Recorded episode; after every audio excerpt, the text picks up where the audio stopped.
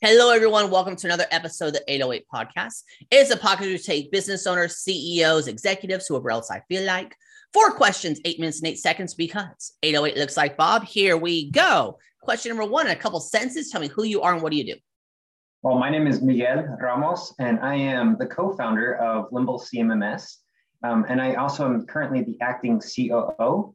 And we provide what is called the CMMS, which is a type of software. It stands for Computerized Maintenance Management Software.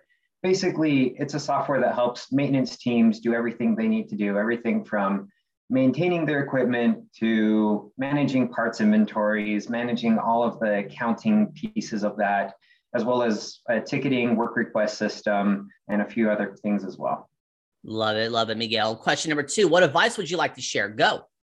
Yeah, um, you know, I've I've been really fortunate to work with a lot of maintenance teams and companies that are trying to figure out how to do um, how to have better maintenance teams. And the big thing that I'd like to give advice to people on is changing the culture of a maintenance team to go from a reactive cost center to an actual cost or an actual like revenue provider.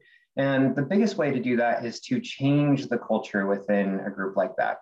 So, what I mean by changing that culture is maintenance is often seen as a black hole of accounting. You don't know what's being spent, you don't know how to predict anything. You feel like you just have to spend all this money out of nowhere and you can't really.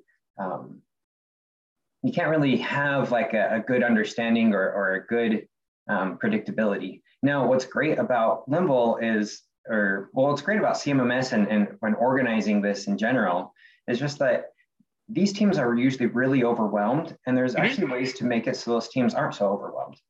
And the way that you do that is you create PMs and structures. Uh, so a PM is a preventive maintenance. So cre- you create structures to make sure that your team has um, things that they can do to prevent problems rather than just reacting to those problems when they show up. Okay. So how do you start? How does what, you know, basically someone start building that preventive maintenance strategy? Oh, that's a great, great, great question. The first thing is to determine where your biggest problems are. Typically, it's organization. You have these problems that pop up every day that you can't predict. And then you have these things that you know you need to do, like to prevent problems, like changing out filters, greasing machines, those kind of things that you know you want to get to, but they're not the biggest fire every day. So the best thing to do is to determine which problems are your most common and start preventing those um, in a way that is on a schedule. So, for example, you have a bunch of equipment that you have to maintain, and one thing keeps breaking down every day. Then think about how can I prevent this through some sort of preventative measure, like more um, like changing out a part when production isn't running, or for example, maybe um, adding an additional lubrication step or an, an inspection step that you can do on a regular basis so you can prevent the problem when you're not running that production and when time is most valuable. Perfect, perfect there. And do you have any suggestions on how people can start changing the culture of their maintenance team?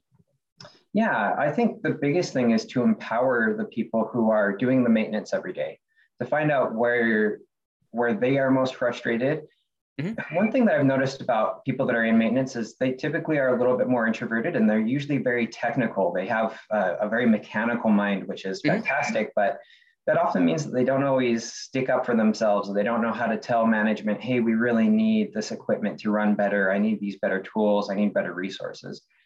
And so I think that it's important for management teams to really talk to them and say, hey, what, what can we be doing better here to make your lives easier?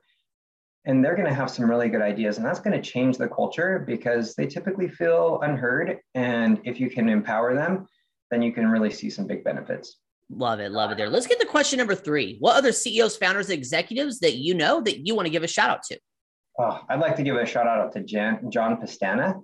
And he was the founder of Omniture, which was sold to Adobe for uh, $1.8 billion, I believe. So he did a, uh, some really good things there. But um, the reason why I want to shout out him is he spent some time with us, uh, giving us advice. And I really like his approach of building a business that is all focused on helping the customer and then um, not overextending your finances, just focus on helping the customer and everything else follows. Perfect, perfect. I'll look them up there. Number four, final fun question. Tell me about your most epic sale. Ooh, you know, I thought about this question and we could talk about some big companies like Sony and Nike and General Mills and Pepsi, but I want to talk about a company that maybe isn't as well known because of how how in depth they went to buying a product. So the, this company is called Red Hawk Casino. They're the biggest casino in Northern California, and what they did is they decided they needed a CMMS to change the culture within their team. And the way they went about it is they searched out every one that they could find, and they found over 40 CMMS options. And they had a really systematic way for eliminating all of these companies. Mm-hmm. And what they did is once they narrowed it down to the top 10, they assigned a CMMS for each individual technician to try it out. And Limble was assigned to the least tech savvy, the one who had the attitude of, I don't think I can learn how to do this kind of software. I'm an old school pen and paper type person. Right. And he got Limble. And um, what was really cool about that is a week later, he came back to the team and he was like, guys, I figured this out day one and it's been really helpful.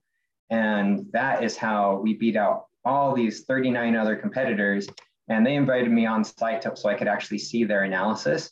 And they had this giant matrix of all of the competitors and how they systematically eliminated each one. And I think what they, the way that they did it was really creative because the most important thing with any software is that the end user has to like it. It has to Absolutely. be for them. Absolutely. There's hey, that's an awesome story. Love it there. Miguel, you got one minute and 45 seconds left.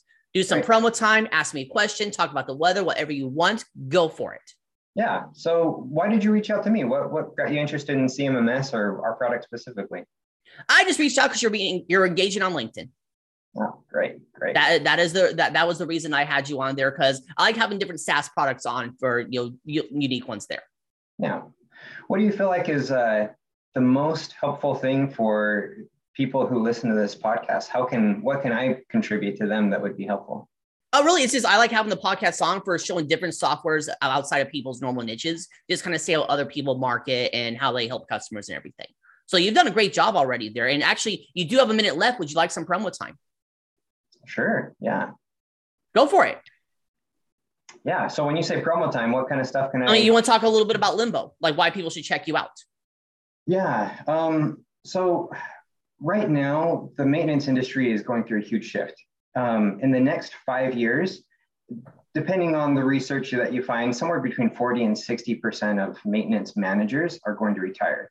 So that's a huge percentage. And most of those people, they're using pen, paper, and they're doing things in, a, in an old school way that is preventing them from having good data and controlling things well within their company.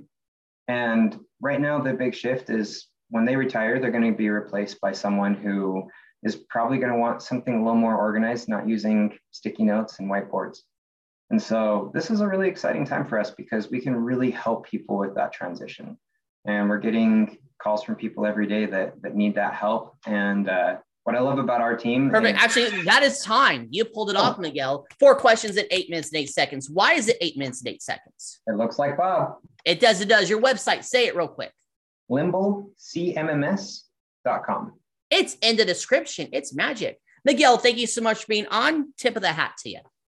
Thank you so much. You're welcome. And for everyone else watching or listening, I am legally required to tell you to like, share, comment, subscribe, thumbs up, ring the bell, whatever the heck the social media tells you to do. You'll have a wonderful day now. Talk to you later. Bye.